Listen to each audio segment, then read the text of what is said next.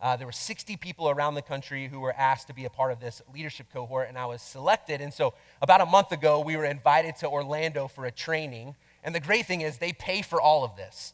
And so, they get me there, they, they do everything. And the fun thing they wanted us to do was to go to Gatorland. Uh, I don't know if you've ever been to a place like this, Gatorland. Uh, down in the south, there are these places. In Orlando, there is a Gatorland. It's a alligator park. And so when we get to the alligator part, we realize that we're going to have an opportunity to zip line over alligators. If you're new around this place, I have uh, been honest about my fear of heights. And so that was like level one fear, but then level two, knowing that if I do plummet uh, to my death, then there are alligators waiting for me in this pond. And so uh, it didn't feel like it was an option. Like we were just doing it, right? You just feel the, the movement of everyone doing it. And so, like, okay, I guess I'm, I'm doing this. And so I remember standing at the edge ready to, to zip line, and literally there are alligators just sitting in the water, just waiting, right? And there was this tension, right? There's the tension of everyone behind me who is going to do it. And honestly, this tension of like, I want to do this. Like, this is going to be really cool to say that I have done this. But there was this tension of alligators in the water and, and ziplining over it. You, you, I sat in this tension for a moment, not long, because I kind of was pushed off of the, the, the zip line ready to, to go. But I sat in this tension. And I don't know if you've ever felt that in your life. This kind of this tension of excitement but fear this excitement of wanting to be a part of something but not really knowing what the future is going to look like, if it's going to work or if it's not. Uh, you want to take a step of faith, but then you wonder, is this going to well, go well? How will people respond? Right? I don't know if you've ever sat in that tension uh, before, uh, but we're in this series called Defining Moments. And, and what we're going to look at today, I believe, uh, there was some tension for the disciples, the early followers of Jesus.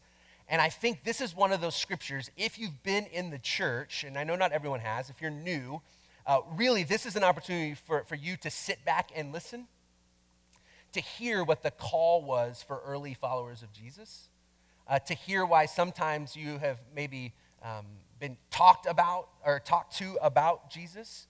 Uh, this might be the reason why.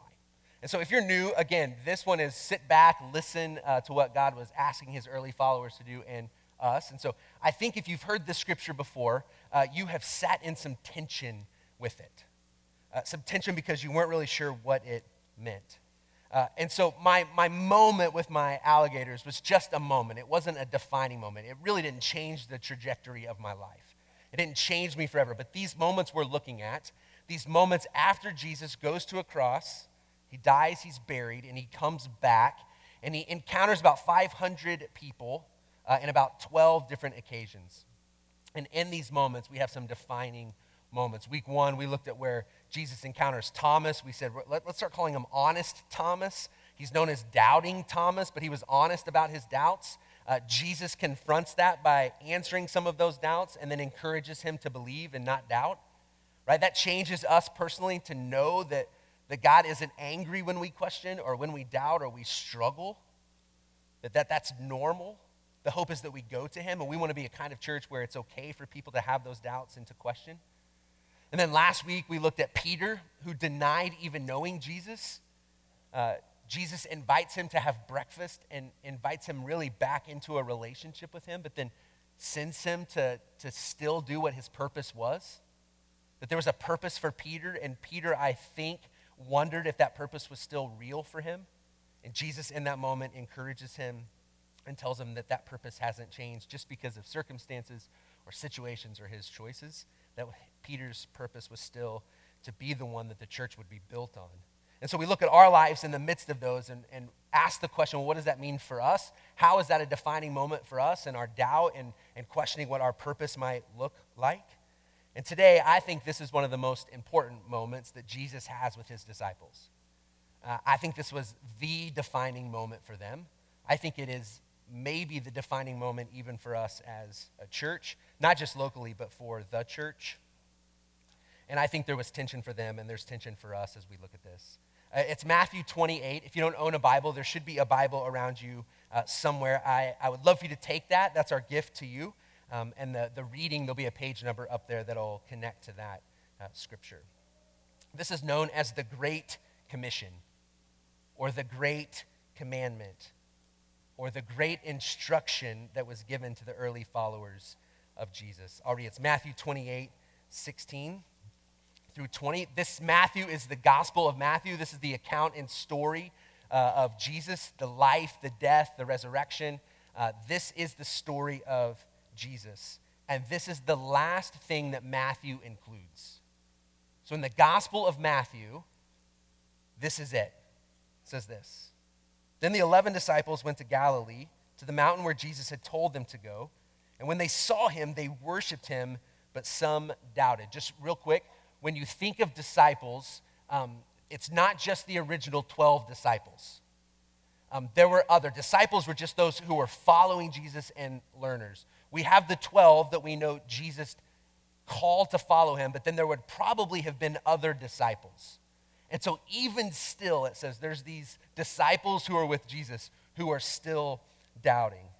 Verse 18, it says, Then Jesus came to them and said, All authority in heaven and on earth has been given to me. Therefore, go and make disciples of all nations, baptizing them in the name of the Father and of the Son and of the Holy Spirit, and teaching them to obey everything I have commanded you. And surely I am with you always to the very end of the age. There's a few things I want to do with this scripture uh, this morning, uh, these words of Jesus, this defining moment. I'm going to look first at what it just means to be a disciple. Uh, we, we've heard these scriptures a lot and we hear the term disciple, and I say that word, but, but what does it really mean to be a disciple? What is Jesus instructing them to do, and, and what would he be instructing us to do? What happened post this moment? Do the disciples listen? And then what is the tension we experience, and how do we move forward? This word disciple isn't probably a word you typically use. Uh, this isn't a normal word in our vocabulary. It literally means a pupil or a learner, it means a student. So early on in Jewish history, you have these rabbis and you had these schools where kids would go. And you would reach a point in your schooling that if you weren't good enough, you would go back to your family and you would begin to go and work for your father.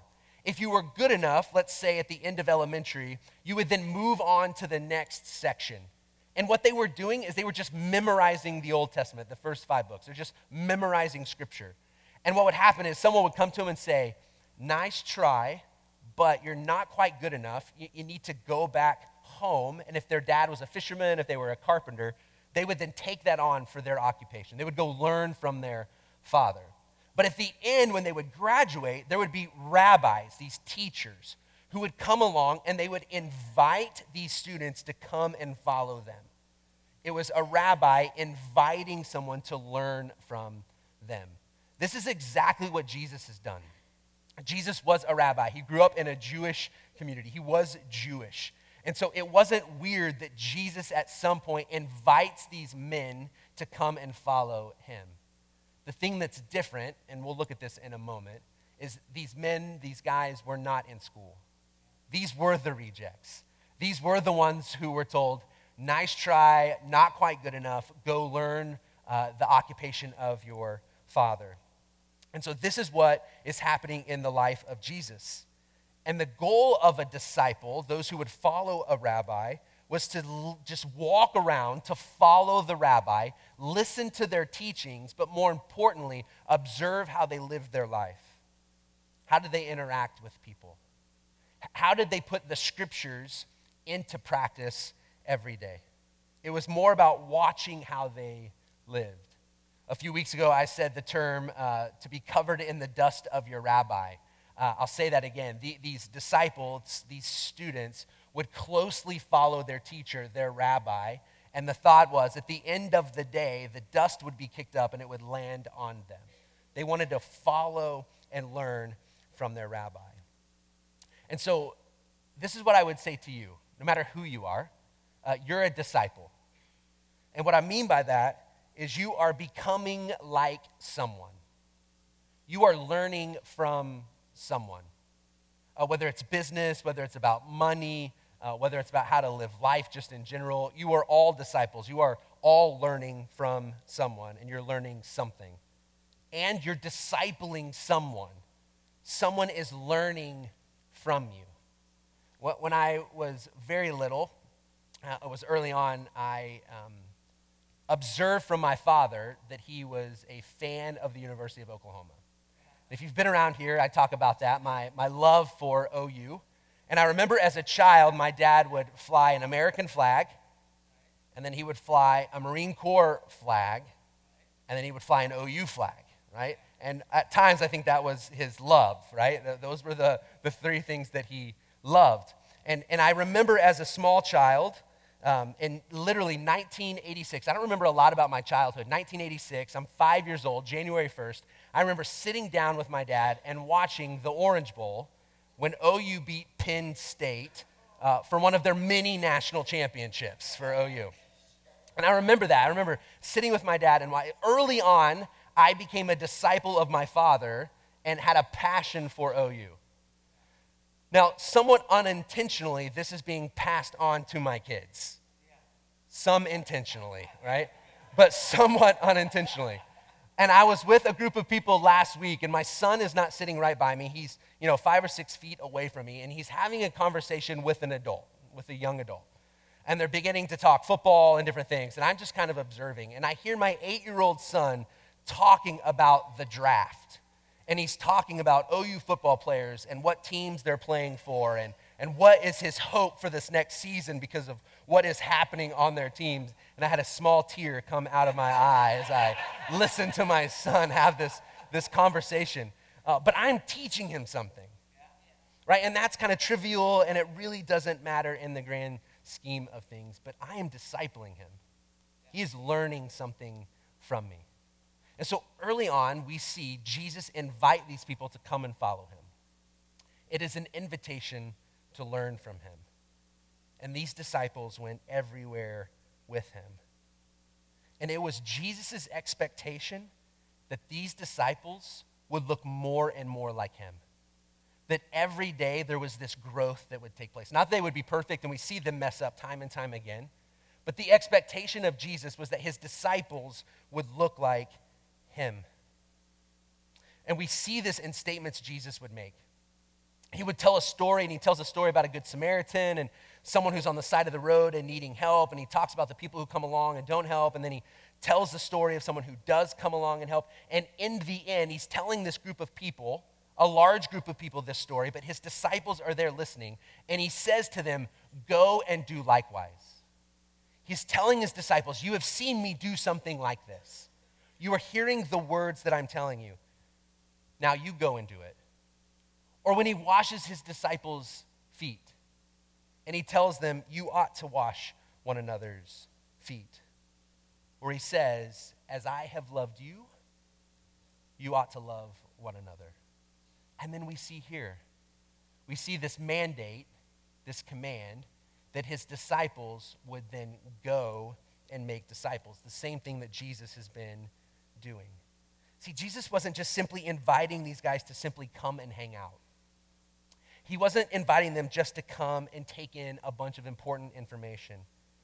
He wasn't entertaining these guys with miracles. He wasn't turning water into wine just for a show. He wasn't feeding the multitudes just to show them what he was able to do. No, he was putting on display the kingdom of heaven. He was saying, This is what the kingdom looks like. Come be a part of it. This is what I'm doing. You too should do these things. See, there's this response to the invitation three years earlier when Jesus sees these guys and he invites them to follow him. There's a response. Uh, Matthew 4 18 through 22. It says this As Jesus was walking beside the Sea of Galilee, he saw two brothers, Simon called Peter, who we talked about, and his brother Andrew they were casting a net into the lake, for they were fishermen. Again, I just shared this with you. They were fishermen because they weren't good enough to be invited to follow a, a rabbi. This was their, their future. Verse 19 Come, follow me, Jesus said, and I will make you fishers of men. He says in this moment, I'm going to make you a disciple who disciples other people. Other people will come to know the kingdom of heaven because of you. Verse 20. It says, At once they left their nets and followed him. Going on from there, he saw two other brothers, James, son of Zebedee, and his brother John. They were in a boat with their father Zebedee, preparing their nets, because they too were fishermen. And Jesus called them, and immediately they left the boat and their father and followed him. That this could be overlooked, but this invitation to be a disciple for these guys was the best invitation that, that could come their way. It was worth their lives. It was worth their livelihood. It was worth their families. It was worth their future. This invitation to come and be a disciple of Jesus was worth everything. And they left it all to go and follow Jesus. And they knew what it meant. And so, as a follower of Jesus, these guys are learning what it means to live like him, to usher in the kingdom of heaven. Our desire, above all else, should be to look like Jesus. If you're a follower of Jesus, your life should be about looking more like Jesus. Not simply just to gather, right? That's okay for a time. It's important for us to gather every Sunday. Don't give up gathering with one another. We, we know that's clear. This is a time of being encouraged and equipped. But this wasn't the invitation that Jesus gave. It wasn't about being a good moral person, about just doing all the right things. It wasn't about fighting those who didn't believe like them or think like them or live like them. It wasn't an invitation just to be right. It was an invitation to these disciples to be a part of something, to see the kingdom of heaven come in their midst and for them to play a part in it. So that's my desire for myself to be more and more like Jesus. And I come up short but then my desire is to be more and more like Jesus. My desire for you is to look more and more like Jesus. My desire for us as a community is to look more and more like Jesus. And so we begin to rearrange our lives. The, the choices we make look different because we want our lives to look like Jesus. And there's some tension, and I'll talk more about this in a moment, but there's some tension uh, when we look at this scripture. And part of that script, part of the tension I feel is that a lot of us, a lot of people identify as Christian. They label themselves as Christian. Maybe they're culturally Christian because of how they grew up or the home that they grew up in. Or they think simply because they're American, they're Christian. And we do a good job of saying certain things that we believe and that we identify, uh, that would identify us as Christian but we just often don't reflect who Jesus is. Like, I, I think this is the tension, and this is hard, right?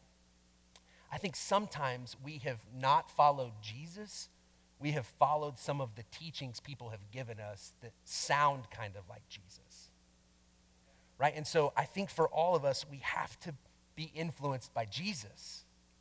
We have to know more and more about who Jesus is. How did Jesus treat people? How did Jesus love people? How did Jesus speak about people? Who was the kingdom of heaven for? Who was in and who was out? Right? And, and honestly, who wasn't out? Right? And so we have to identify ourselves more and more with Jesus. And if you've never read, read the Sermon on the Mount, Matthew 5 through 7, I would encourage you to do that. Uh, this is one of those teachings where we see Jesus really preach uh, kind of for the first time and the only time, and he, he talks about some very important things. Things like loving your enemies, things that are hard to hear, but Jesus was always putting on display. That's what a disciple is it's one who learns the ways of Jesus and puts those things into practice. And so, before we can worry and think about making disciples, uh, we have to be disciples first. Uh, disciples of Jesus. Francis Chan is an author and a pastor, uh, writes a lot about this. Uh, he says this Can you imagine Jesus coming along to those guys and saying, Would you guys mind identifying yourself with me in some way? Don't worry. I don't actually care if you do anything. I do. Or change your lifestyle at all. I'm just looking for people who are, who are willing to say they believe in me and call themselves Christians. right? This wasn't the invitation that was given. It was a radical invitation to say, take everything you are, your past experiences, how you've grown up, and align them under me, to begin to follow me. And they do it. So, what is it that Jesus is saying to them, to these guys who were disciples of Jesus? He says to go. This wasn't a suggestion. This wasn't if you get around to it or if you think you can. It was an invitation, or not an invitation, but a command. That there was an expectation that they would do this. He's telling them, You're going to go to all of the nations and tell them about me. For three years, Jesus had been instructing his disciples on the kingdom of heaven. He was pointing to the kingdom of heaven. He had been putting it on display. And now he was leaving. Listen, Jesus is leaving. For 30 years, we don't know much about the life of Jesus. And then for three years, everything Jesus does is pointing to the kingdom of heaven. Everything is pointing to who his Father is and what disciples should do. He goes to the cross, he gives up his life, he's buried, he comes back, and for only 40 days he encounters these people. And then he tells the disciples, It's on you. You're going to do this. You are now going to do what I've been doing. And he actually says things like, You're going to do far more than I even have done. He leaves it in these guys' hands. He tells them to go in your going, while you're on your way, intentionally seek out opportunities to help people know who Jesus is and to walk with them as they begin to figure out what it looks like to be a follower of Jesus. And he tells them, Look, I have the authority to do this.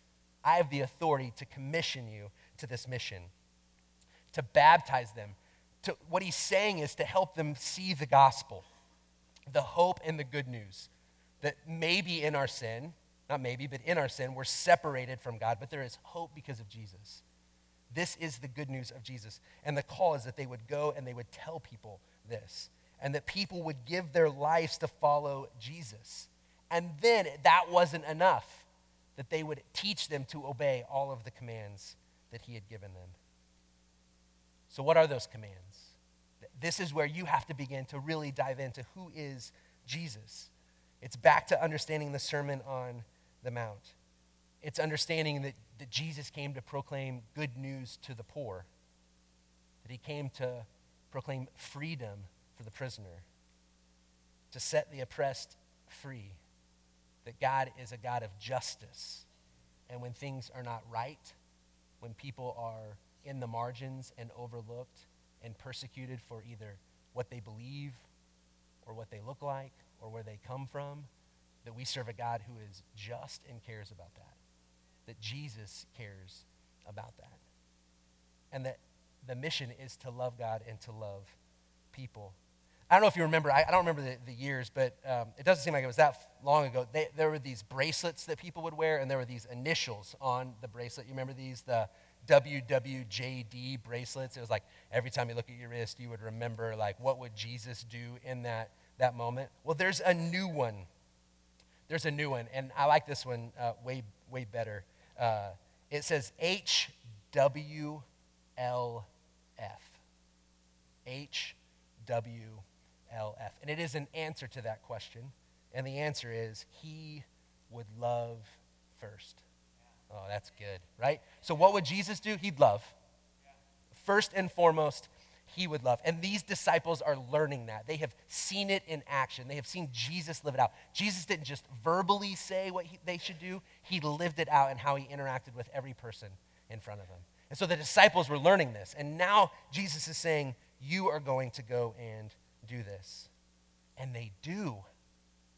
They do. They, they listen to this command, and they are going to change the world the early church not only survives after Jesus leaves them, but it thrives.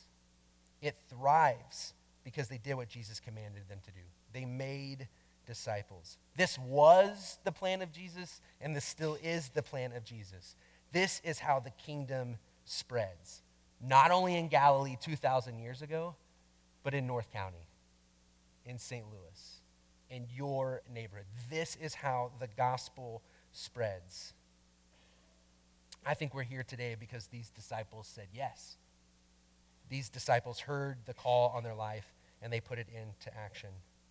And there's tension, right? There was tension for them. Uh, it was unknown what was going to look like.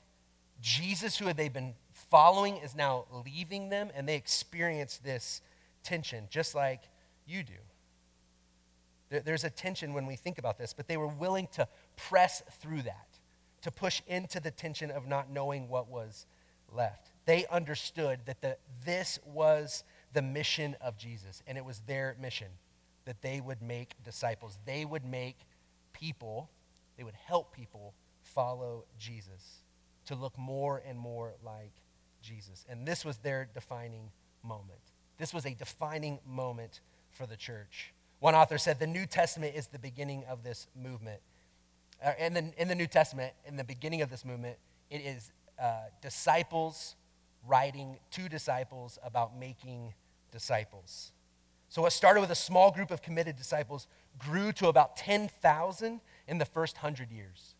This small group grew to about 10,000. That was less than 1% of the population, which was about 60 million. However, because these disciples made disciples who made disciples who made disciples, right? It was this ongoing call. This command wasn't just for the original, it was for all of them that they would all be making disciples who look like Jesus. It grows. In less than 100 years, it goes to about 200,000, still less than 1%.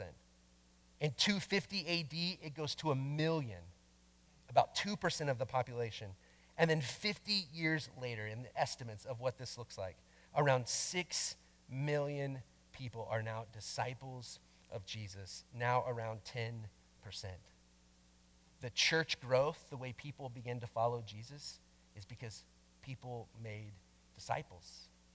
They told them the good news about the kingdom of heaven. But not only did they tell them, they showed them. Right? It's not just with their mouths, they were showing them. And so, how did this happen? They had no building. Right? We talk about this. You are the church. Uh, th- this is a building that the church meets in. They had no church building. Uh, they met in homes, uh, mainly in the bigger cities. And historians and theologians say that it spread as their neighbors saw the lives of the believers up close and on a daily basis. The pagans, the ones who wanted nothing to do with the kingdom, those who didn't believe, they begin to see it in action because they were living up close and personal with these disciples. They didn't separate themselves from those who didn't believe. And so for us, and I'm coming to believe that really the most important thing that we do as disciples is we live up close to our neighbors. We live up close to the people that we work with, with our kids' families, right? We, we pay attention to our relationships. They lived up close and had daily relationships with people who didn't know about the kingdom of heaven and this is how it spread. And they constantly look like Jesus.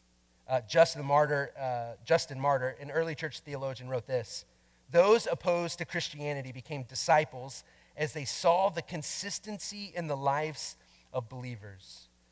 He said that they, the disciples, formerly rejoiced in uncleanness of life, but now love only chastity. Before we used the magic arts, but now dedicate ourselves to the true and unbegotten God. Before we loved money and possessions more than anything, but now we share what we have and to everyone who is in need. Before we hated one another and killed one another and would not eat with those of another race. But now, since the manifest, manifestation of Christ, we have come to a common life and pray for our enemies and try to win over those who hate us with just cause. He is just simply pointing out that these disciples' lives began to look different that they looked more and more like Jesus. Not just the original, but anyone who begins to follow Jesus, their life begins to look more and more like Jesus. And here is good news for us. I'm not sure I have heard anybody speak poorly about Jesus. Those who are far from the church, that really don't want anything to do with the church, they're not speaking poorly about Jesus. They're not speaking poorly about who he is. And so the people around us need to see Jesus. Not just that we talk about Jesus or label ourselves as Jesus followers, but we put it into practice. We are the ones who love our enemies, who welcome strangers, who give to those in need, who speak out against injustice, who love sacrificially. That's what people need to see, and that's what was being seen early on in the church. Which leads us to the third thing. They had a real care and concern for their neighbors. It didn't take very long for those Christians in the early 200s to be known as those who cared for the sick and fed the hungry. Uh, historians say that by the year 250, the church was feeding more than 1,500 people every day in Rome. Every day, they were feeding the hungry. The emperor during that time was recognizing the growth of the church. Uh, he was trying to make sure that pagan, the pagan religion was going strong. Uh, he was against Christianity, but this is what he says. It's been spe- specifically advanced through the loving service rendered to strangers and through their care of the burial of the dead. They were taking care of the sick. When, when people would throw the sick out because they didn't want to get sick, the early Christians, the church, would take care of them. It says, It is a scandal that there is not a single Jew who is a beggar. There's no one who is begging. And that the Christians care not only for their own poor, but for ours as well. While those who belong to us look in vain for the help we should render them. The emperor, who is not a follower of Jesus, is recognizing who the followers of Jesus are by their care and concern for their neighbors. They were feeding the hungry and taking care of the sick. He recognized that Christians in his empire were looking a lot like Jesus. And people wanted to be a part of that. And so he begins to figure out how do we begin to take on the actions of Christians? Someone who was a pagan and wanted his empire to look more and more pagan was trying to figure out how to model after those early Christians. And so I think most of you, if you've been in the church, you've heard this scripture, right? You've heard the call. You need to be making disciples. And so often the tension that we experience is, man, I don't think I'm doing enough, right? That you could feel guilty from this. And, and I say this often guilt doesn't change anything. My hope is not for you to feel guilty, but actually to leave hopeful, to believe that the call on the early disciples is the same call for you that their defining moment is also our defining moment. But I really think it comes back to I don't know what I'm supposed to do. Right? If we're told to make disciples, we're not sure how to do it. Or you may feel like, well, I don't want to force my beliefs on anybody. My, my friends, my neighbors, they have different belief systems, and, and I feel that tension. Or what if they reject me? What if I begin to share my faith and they want nothing to do with it. And so you've heard go and make disciples, but you haven't ever maybe been told how, or maybe you've just been in fear. Just real quick, I, I, my son's baseball team, uh, we've had two games now. We've had six rained out, uh, so we've played two games. Uh, game two, five runs in the first inning, no outs. We're up five to three. We lost 18 to nine, but that's uh, a different, different thing. Uh, but here's what I'm learning as a coach there are times when I don't know how to help them. I don't know how to help them. Right? Maybe it's walk after walk or they can't hit. And there's times where I'm like, I just don't know what to do. And I think we feel that tension as we think about making disciples. We know we need to, we even want to. If you believe in the hope of Jesus, if you believe in the life of Jesus, I think we want other people to experience that. But we live in this tension of not knowing how. And so we're going to we're going to talk about it. So, this next series is a, a sequel to this. And we're going to spend some real time looking at well, what does it mean to make disciples? How can we actually do this? See, I think the command he gave the disciples is the same command he gives us. I believe that God is doing something in our world, in our community, and he invites you to be a part of it. That he wants you to participate. That it's an invitation to be a part of something bigger than yourself, to be a part of the mission of Jesus to make disciples. And so we're just going to figure it out together. I hope that you'll commit to being here, um, that, that you'll really pay attention as we focus in what this looks like to make disciples, but ultimately that each one of us, as we grow to become more like Jesus, will then just begin to help others. We'll help other people follow Jesus. And so we want to be a church that exists, that calls ourselves Christian, that gathers on Sundays, that worships Jesus, but also take seriously the command to make disciples. That we want to help people look more like him. Greg's going to come up and close us with our song, and I'm going to pray for us. Would you stand?